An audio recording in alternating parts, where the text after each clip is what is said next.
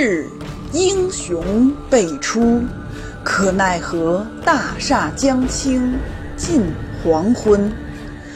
审时度势，披荆斩棘，人道是如日中天，定江山。感悟风云变幻与王朝兴替，尽在明末清初那些事儿。本系列改编自图书《清朝开国六十年》，经作者王汉卫授权，并由喜马拉雅 FM 独家播出。臣观今日情势，围困锦州之计实除万全，但略地亦已得到，而围城难以建功，必须旷日持久，将士无不苦难懈怠之心。愿皇上鼓励三军之气，坚持围困之策，解彼侦探，尽我逃亡。远不过一岁，近不过数月，自有可乘机会。明清松锦之战爆发已经一年了。崇祯十四年（公元1641年的三月），清军换帅，济尔哈朗代替多尔衮指挥前线作战。他掘长壕围城。锦州与外界完全隔绝，城内蒙古兵突然叛变降清，险些城破呀！明廷非常恐慌，急令洪承畴赶紧解围。接到命令，他亲至松山城勘察敌情，催促各镇援兵赶快出关，谁也不许再磨蹭，否则军法从事。崇祯十四年。公元一六四一年四月十六，大同总兵王普、洋河总兵杨国柱、山海关总兵马克、东协总兵曹变蛟、中协总兵白广恩以及宁远总兵吴三桂、前屯卫总兵王廷臣七总兵齐集宁远。紧接着，在洪承畴的部署下，九天以后，四月二十五日。明军就在锦州城南与清军展开了一场血战。据明朝史料所载，此战明清双方军队面对面实打实的硬拼，各有死伤，而且明军的步兵从山下仰攻山上敌军，地势条件十分不利，骑兵作战颇为勇猛，斩获很多。其中吴三桂的战功最多，曹变蛟没发挥好，遭受损失很大。整场战斗，车兵和步兵伤亡较多，明军一共阵亡七百三十八人，受伤八百零二人，战马死亡六百五十六匹。而据《清太宗实录》卷五十五中记载说。明经略洪承畴率总兵六员，兵六万人来援锦州，屯于松山北港。我军击败之，斩首两千级。我们发现，对这一战呢，明清双方记载都不一样，到底谁的对呢？各位自行判断吧。洪承畴集结人马、调兵遣将后的第一战。跟清军打了个平手，这下他心里有底了。两个月后，崇祯十四年的六月，洪承畴率军于嵩山西北再次与清军展开激战。有上次作战作为预热，明军将士就认为这清军也没那么可怕，还是可以扛一扛的。于是就拿出了更加勇猛的战斗力，使清兵死伤甚多，还丢了三旗的营地。据《清太宗实录》卷五十六所载，明洪承畴以兵来援嵩山，力营嵩山西北；右翼基尔哈朗令右翼兵击之，失利，山顶立寨，两红旗、镶蓝旗三旗营地为敌所夺。骑兵固山鄂真、叶辰等领兵半途而止，未与敌对阵，为四旗护军敖汉、乃曼部下兵，察哈尔四旗兵恭顺王下兵及内大臣伊尔登所率众侍卫前进迎敌。伊尔登入敌兵队伍，奋勇出击，人马披伤甚重。就是吉尔哈朗与明军对战失利，清兵众将临战切敌，关键时刻。内大臣伊尔登率亲兵卫队，领着四旗护军、部分蒙古军队，还有恭顺王孔有德的部队冲了上去，与明军展开厮杀。清史稿里说，伊尔登身披创不烧却，马搏一之，三战亦奋，明兵凡四合围，卒溃为出。就是伊尔登奋不顾身与明军搏杀。身上负伤多处，但就是不退。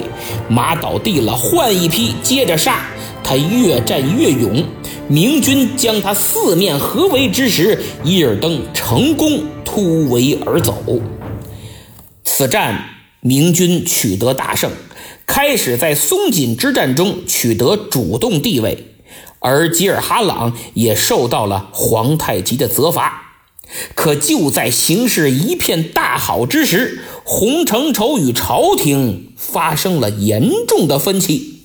问题焦点就是如何解锦州之围。洪承畴认为，明军在嵩山、杏山的阵地是巩固的，有效地阻止了清军的攻势。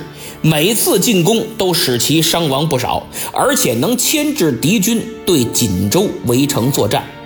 虽然成绩很大，但我军损失啊也很大。一下解了锦州之围还没有把握，而且锦州城墙坚固，粮饷充足，再坚持一段时间是不成问题的。据《明史记事本末补遗》中所载。当时有一兵卒从锦州城内逃出，说城内粮食足以支撑半年，还带了祖帅口信儿，说勿侵占，就是别着急，看准了时机再打。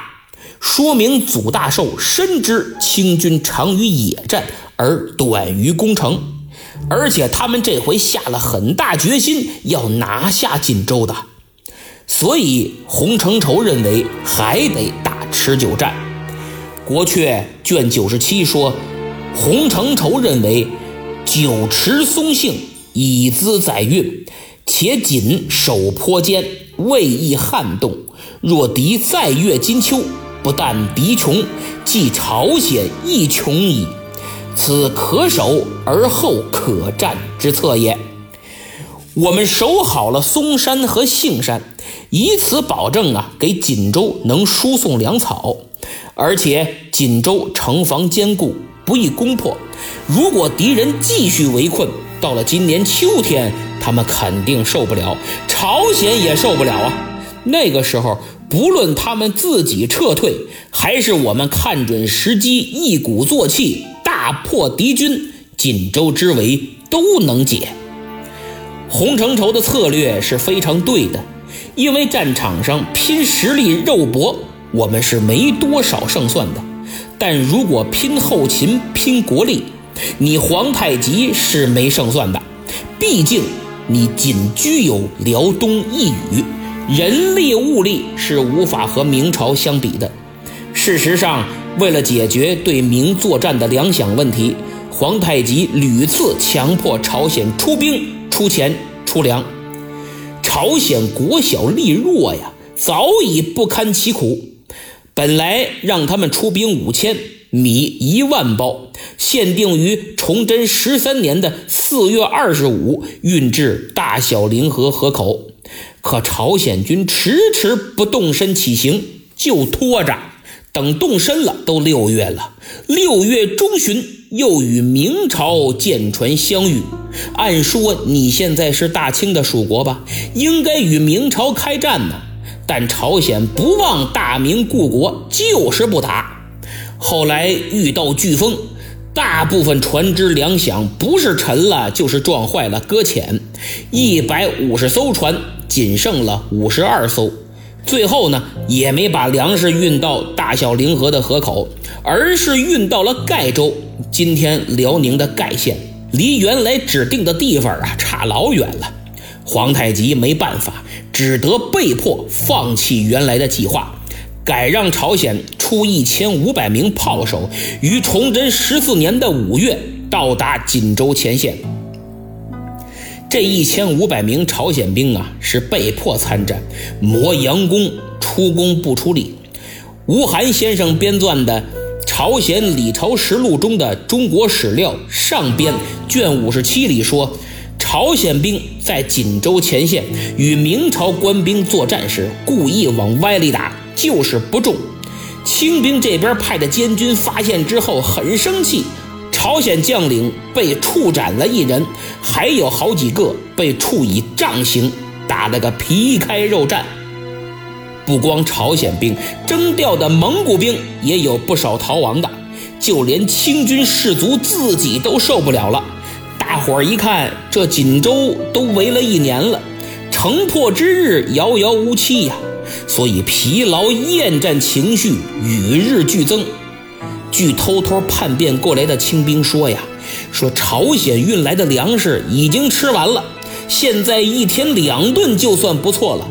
有人说，再发不出粮饷的话，很可能我们又要分兵从北面突破长城，再去抢一波内地了。而且今年秋天要是还拿不下锦州，我们那边啊，可能就打算撤了。由此可见。这洪承畴打持久战的策略极其正确，他反对速战，也反对决战，因为他明白皇太极的目的就是得到锦州，为下一步进取做准备，所以只要能保住锦州，保住宁锦防线的现状，就是胜利。以国内现在烽火遍地的严峻形势，绝非与清军展开决战的合适时机呀。但朝廷中有相当一部分人持反对意见，他们见明军在之前的战斗中颇有斩获，就想当然地认为，只要卯足了劲儿打他一场大仗，锦州之围可力解，所以应该速战决战。早传捷报，其实他们一来是认为明军有这个实力，二来呀是怕清兵再次北破长城，趁虚而入，威胁北京啊。刚才我讲了，叛逃过来的清兵也透露了这个意思，也许是他们真有此意，也许是皇太极吉尔哈朗使的计策，故意安排这些士兵过来放的烟雾弹。如果真是玩的计策，那这女真高层《三国演义》真是没白看，学以致用。不管是不是计策，反正朝廷这帮大臣现在更关心的是，千万不能再让清兵突破长城，威胁北京了。所以他们不会同意洪承畴把宣府、大同、蓟镇的兵调到宁锦防线太久的。更不会同意跟清军打持久战。据《清太宗实录》卷五十六所载，正在此时，皇太极又派了部分人马前往董家口、喜峰口等长城关隘，执行侦察和迷惑明军的任务。董家口在今天河北的秦皇岛，喜峰口在河北唐山。皇太极这波神助攻效果显著啊！国阙卷九十七里说，兵部尚书陈新甲以此为借口，给洪承畴写了封信，说北边蓟镇长城可发现敌情了啊！明摆着是在为入犯做准备。朝廷现在内外交困，快支撑不住了。你洪总督指挥关外战役已经一年多了，耗费饷银数十万，但锦州之围仍旧未解。如果清军趁长城空虚而南下进犯京师，你作为蓟辽总督又身在山海关外，到那时候你怎么面对陛下？怎么面对朝中文武大臣？这封信写得很犀利呀，言外之意就是你还记得袁崇焕吗？这等于是逼着洪承畴速战速决，赶紧出兵。不过光写信可不行。陈新甲觉得这洪承畴啊是个猛人，估计不太听话。我呀，派个人去吧。于是他就派了个亲信，兵部直方司郎中张若琪到辽东前线当监军。这张若琪可是个政治投机分子啊！之前我讲过，少詹事黄道周弹劾大学士、兵部尚书杨嗣昌，张若琪就站出来弹劾黄道周。他觉得这明显黄道周干不过手握实权还深受崇祯器重的杨嗣昌啊，站出来秀一把，肯定能得到杨尚书的注意。果然，事后。张若琪由刑部主事调任兵部直方司主事，崇祯十一年又升兵部直方司郎中，成为明朝军事部门的实权人物。他是谁得势就给谁干，之前是这样，现在是这样，以后还是这样。当李自成占领北京之时，他降了大顺。改换门庭，官拜尚书之职，还作为使者劝降驻守山海关的吴三桂。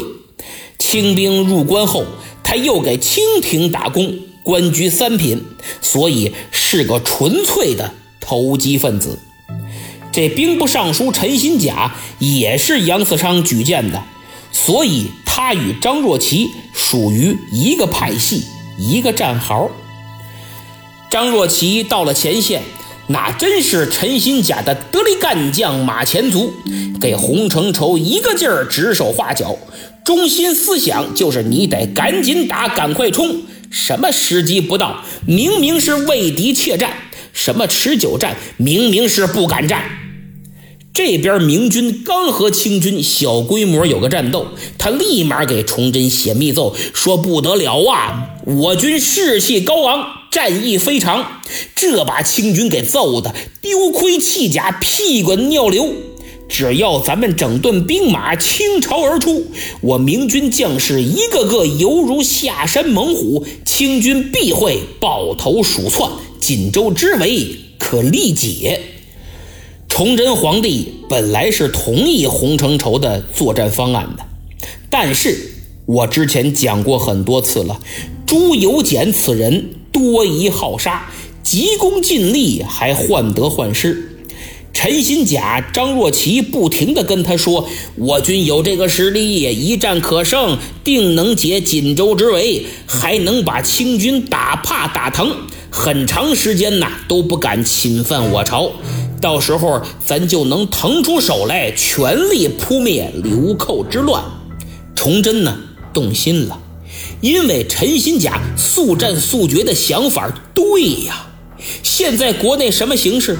听过前几回的都知道，张献忠、罗汝才重举义旗，官军一败再败，熊文灿问责被杀，亲信重臣杨嗣昌出任都师，领兵围剿。但没想到襄阳都丢了，襄王被杀，李自成也死灰复燃，声势浩大，进入河南，攻占洛阳，诛杀福王。杨嗣昌在无奈和失望中重病而亡。面对如此严峻的形势，崇祯被说动了，改主意了。他随即给洪承畴下旨，要尽快进兵。说到这儿，诸位，明末虽然两线作战遍地狼烟，但说实在的，明朝是很有些人才的，能打的将领也有几个，但结果如何呢？大家可以翻一翻书，看看有多少能臣良将是被崇祯亲手杀的。又有多少是因为崇祯下旨催促赶快出战，最后在错误的时间、错误的地点打了一场错误的战争，不仅战败，还血染沙场的？所以，越是危急关头，越不能操之过急，就像给极度虚弱、满身毛病的人治病一样。一定有温补，把身体调养好点再着手治病，不能上来就下猛药，想着赶紧治好一个毛病，好再治下一个呀。这样的结果就是把病人治死了。崇祯就是这样一个急性子的庸医。张若琪一看，哎呦，陛下都来旨意了，你还等什么呢？再不赶快组织战斗啊，你就是抗旨。在这种情况下，洪承畴迫不得已决定集结大军于宁远，与清军决战。正在此时，沈阳城内。满清汉军八旗固山鄂真石廷柱于七月二十三给皇太极上了封奏书，因为明朝调派了大量援军，他怕皇太极产生动摇啊，放弃夺取锦州的计划。奏书中他提了几点建议：首先，锦州为明朝辽东防线之首，祖大寿为锦州之首。遭此围困，明廷无疑必会发重兵救援。很快，等到八九月间，天气转凉，敌人一定会与我们拼力一战。现在是七月底，正是决战前的紧要关头。围城将士不必再像以前那样更换，不仅不能更换，还要加强，挑选精壮士卒作为后备军。安排到合适的地点屯田待命，一旦有警，以最快的速度连夜增援前线。第二，围城打援，先攻击明朝的援兵，在他们立营未稳之时，就打个出其不意，用红夷大炮环攻。锦州援兵只要有一阵被击溃，其他各阵定然如摧枯拉朽一般。只要援军一破，锦州危矣，关外八城都会闻风震动。明朝在一两年内绝对难以再组织力量救援。然后我们拿下嵩山、杏山等城，锦州便失去了倚仗，守不了多久必破。到那时，皇上您西进之路无忧矣。第三。明朝援兵从宁远至嵩山，所带粮草不过六七天之用。如果能迎头痛击，将其打败，势必速退；即使不速退，也会因少粮而去。只要他们一撤，我们就随后追击。而且事先呢，要在塔山北十里的高桥设下伏兵，此乃必经之路。待明军一到，便截杀之。那时前有伏兵，后有追兵，他们进退无路，要么战死，要么投降，包括洪承畴自己。第四，洪承畴乃文臣书生而已，是朝廷把他逼到了今天的地步，并非久经沙场、敢于慷慨赴死之人。锦州一丢，祖大寿再有个闪失。明朝辽东就彻底完了，洪承畴就算能活着回去，也必然躲不过朝廷追责，肯定会开刀问斩。所以趁此机会，可将其招降啊！《清太宗实录》卷五十六中所载，石廷柱最后说：“清朝乘运奋兴，王贝勒同心协力。”定鼎之魔在此一举，时不容缓，机不可失。就是决定我们大清国运的时候到了。只要同心协力，定鼎中原的整体策略就在此一战，刻不容缓，机不可失啊！石廷柱的高论，说明他对明朝兵将的了解和形势的分析，比皇太极要清楚得多。在如此紧要关头，提供了如此具体的作战方案，大大坚定了皇太极的信心，也深受赞赏。事实证明，石廷柱的上书非常及时啊！此时，洪承畴正在加紧调派集结大军，他先将军粮屯于塔山西北离海较近的笔架山，紧跟着。崇祯十四年，公元一六四一年的七月二十六，石廷柱上书仅仅三天后，洪承畴就在宁远举行了隆重的誓师大会。接着，他率六万兵马先行，大队人马紧随其后，往嵩山城集结。嵩山的位置非常重要，乃战略要地，处于锦州与杏山之间，为宁锦咽喉。若嵩山一破，全局动摇。据《明史记事本末补遗》所载，洪承畴出兵前，有人就曾特别提醒内阁首辅周延儒，说相公入朝，愿守以嵩山为基，国家安危系焉，舍此无可措手矣。所以这嵩山就成为了双方会战争夺的焦点。七月二十八，八镇之兵，步兵、骑兵总共十余万，进抵嵩山。当天夜里，明军探报说，发现清兵屯在距锦州城南五六里的乳峰山东面。洪承畴当即命曹变蛟率军屯于汝峰山西面，以牵制敌军。其余步兵在嵩山与汝峰山之间分立七个大营，营外绝壕，再用木栅栏环绕四周，其中布列火器。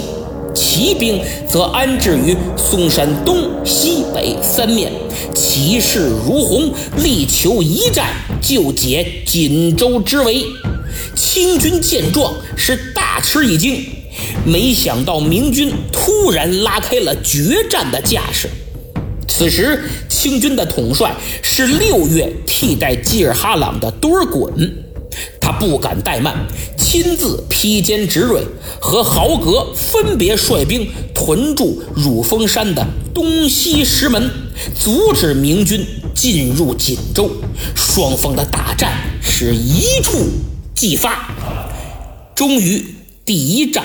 在八月初二打响了，战斗异常激烈，双方都明白此战拉开了真正意义上的决战，所以非常谨慎，全力以赴。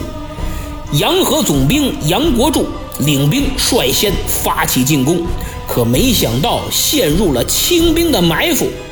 由于洋河大同两镇的兵啊，在奉调援锦之时，路上就有大。量疑丁逃亡。上期节目咱们已经讲了，虽然以严厉的军法迫使其如期而至，但战斗意志薄弱，战斗力低下，缺乏拼死奋战的勇气。当时杨国柱被围，清军以高官厚禄劝降，但他抱必死之心，奋勇杀敌，突围过程中中箭身亡。几年前，卢象升战死之时，他就在场，只不过那次他突围而走，而这次却以身殉国。我想，杨国柱可能是用自己的战死来弥补对卢总督的愧疚吧。明军中了埋伏，清军的一支人马也误入了明军的车营。所以说，老天爷是公平的。面对战车排成的战阵，清军战马无法发挥优势，反而对明军的各种轻重型火器十分有利。清军因此被杀伤很多。锦州城内呀，祖大寿见朝廷的援军已然和敌人开打，他马上下令配合展开军事行动。其实前几天。洪承畴援兵赶到之时，他就已经着手进行军事行动的准备了，只等援军一动，我就突围。祖大寿一声令下，步兵从城内杀出，直接冲撞清军的包围圈。清兵此时对锦州已然是三重包围，明军奋力冲杀，突破了两重包围圈。但第三层实在是敌人重兵把守，难以突破。本想着洪承畴的援兵此战能胜，清军溃败，直接来锦州城进行接应，围困必解。可打到最后啊，双方互有死伤，未分胜负，各自撤军。锦州突围的部队没办法，只得又退入了城中。此战按《明史·杨国柱传》和《崇祯实录》的记载，斩杀清兵一百三十多人，其中杀固山、牛录等军官二十多人，明军损失相当，总兵杨国柱阵亡，部下归山西总兵李辅明指挥。我想，有的朋友会问了：这仗打得这么激烈，怎么才杀了清军一百三十多人呢？我告诉您啊，古代战争死人也没那么邪乎，也没那么容易，可不像影视剧里演的那样，那都是艺术加工创作，拍起来一刀一个非常好看，千万别信以为真。您想想，大伙儿都身披甲胄。刀剑杀伤力是有限的，除非是敌我数量过于悬殊，队伍被冲散，形成不了有效的阵型，没有战斗力，比如败退、溃退的情况下，那敌人冲上来一顿砍杀，就只能任人宰割了。近几年呢，越来越多的人开始玩全甲格斗，大家可以搜索一下相关视频看看，很有意思，那才能反映一些古代战争的真实情况呢。咱们言归正传，这次明军的架势着实让清军吃惊啊！多尔衮万万没想到会有这么多明军突然出现，他火速派人到沈阳报告。这下，明清双方的战争机器终于马力全开。八月初六，皇太极命人给多尔衮传旨，说若敌兵来犯，可看准时机出兵击之；不来犯的话，就在各自的岗位做好防守。《清太宗实录》卷五十七的原话是：“不来，切勿轻动，当各固守训地。”两天后，八月初八，皇太极下令，命镶白旗固山鄂真、英额尔岱、正黄旗固山鄂真、拜引图领兵数千，尽快动身前往增援多尔衮。同一天，清兵进攻乳峰山的明军营地，被击退。第二天初九，明军兵分两路进攻清军驻扎在乳峰山东石门的营地，结果也被击退，明军士气受挫。第二天八月初十，明军再战，这次可十分顽强，致使清军严重受挫，连主帅多尔衮都不再出战了。可见情况对清军非常不利。自八月初二开战以来。双方的几次接仗虽互有胜负，锦州之围也虽未解，但清军陷入了前有洪承畴，后有祖大寿的局面。据多尔衮摄政日记所载，当时多尔衮说，洪承畴于南山向北放炮，祖大寿从城头向南放炮，我兵存身无地，神气实为凶险。这大炮可太厉害了。于是八月初十败于明军之后，《明记北略》第十八卷里说，清军当天就兵退六十里，分守各隘，上书请兵，就是把守好重要隘口，同时赶紧向皇太极写奏折请救兵。第二天。八月十一，多尔衮派人就把消息传到沈阳，说敌兵甚众，无法抗衡，请求派正亲王济尔哈朗领兵前来助战。皇太极一看，是倒吸一口冷气，情况已然非常紧急了。他一问，得知英额尔岱和拜隐图的数千兵马还没出发呢。于是皇太极把眼一瞪。传朕旨意，命各路兵马星夜集于京师，朕要亲自统兵，御驾亲征。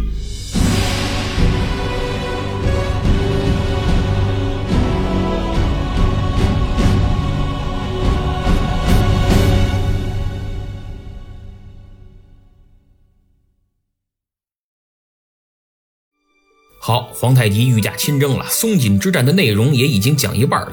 虽然更得慢了点就像上期节目抢到沙发的老大可缓缓归已六留言说的：“等星星，等月亮，终于等到严阁老更新了。”嘿嘿，您这称呼真太有意思了，让我灵光乍现，决定开通细米团，为我的粉丝打上唯一标识，这个标识就叫严阁老。呃，当然这还不是最终的方案。我在圈子里发起了投票，两个名称大家选选看，一个叫“言有理”，取言之有理之意；另一个就是“严阁老”。投票到十一月一日，到时候我将最终确定粉丝们的标志。说起这个西米团呢，拖了一年我才开，因为当时觉得自己粉丝量不够。而且牵扯让粉丝花钱的事儿，我总觉得不好意思。如今我不再纠结，决定开通新米团。一个是我觉得现在粉丝量够了，具有一定的影响力了；另一个是我认为节目质量确实越来越好，已经自成一派。不再仅仅是讲明白、讲清楚，听着好玩了，更具欣赏性和知识性，却有独到之处和些许的不可替代性。就是说，以前您听我的节目感觉还行，再听别人的也不错，一个星期、一个月不听也想不起来我。可现在有很多朋友都说，一天不听我的节目就浑身难受。还有的说我已经听不进去别人的节目了，更有的朋友把昵称都改了，什么妍妍粉丝、尹老师铁粉、拉菲配毛豆、无演一部三国、明末清初等等等等，叫什么的都有。再看看我的留言，全是催更的，这和一年前简直天壤之别。所以说，我觉得现在自己的作品还是值得大家花那么一点点钱的。当然，我不是说您不花钱就听不了我的作品啊！只要我作品免费，您不花钱照样听，想怎么听怎么听。我只是通过西米团给愿意花钱的听友一些专属优惠和特权，比如专属名牌，就是您的头像底下有我的标志“严有礼”或者“严阁老”，让别人一看呀就知道您是哪门哪派，不用再琢磨改成跟我有关的名字了。还有这个评论置顶、一对一客服。超高音质节目、商品和服务的特别优惠、节日专享祝福等等等等，更能看到我部分音频节目的文字版。以上这些，如果您不是我的新米团，那就不好意思了，享受不了。有人说了，主播赶紧说重点，加入新米团什么价？您听好了，别不敢相信啊！一个月十块钱，哎，就十块钱；三个月二十，啊，半年三十，一年五十。怎么样？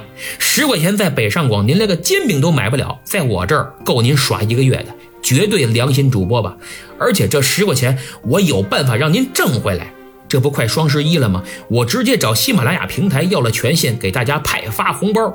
现在您就打开淘宝主页搜索栏，输入“红包到手一百”，就可获得随机金额的红包，每天都能领一次。所领红包的金额可以累积使用。十一月一号到三号和双十一当天买东西，直接就可以抵现金。说不定这几天呢，您不仅把那十块钱省出来了，搞不好五十都省出来了，手壮点，说不定还能领到八千八百八十八元的最大红包。再说一遍，打开淘宝主页，搜索输入四个汉字“红包到手”和阿拉伯数字一百，红包到手一百，谁都能领啊！让你的亲朋好友一起都省点钱，然后赶紧加入我的新米团，咱们不见不散。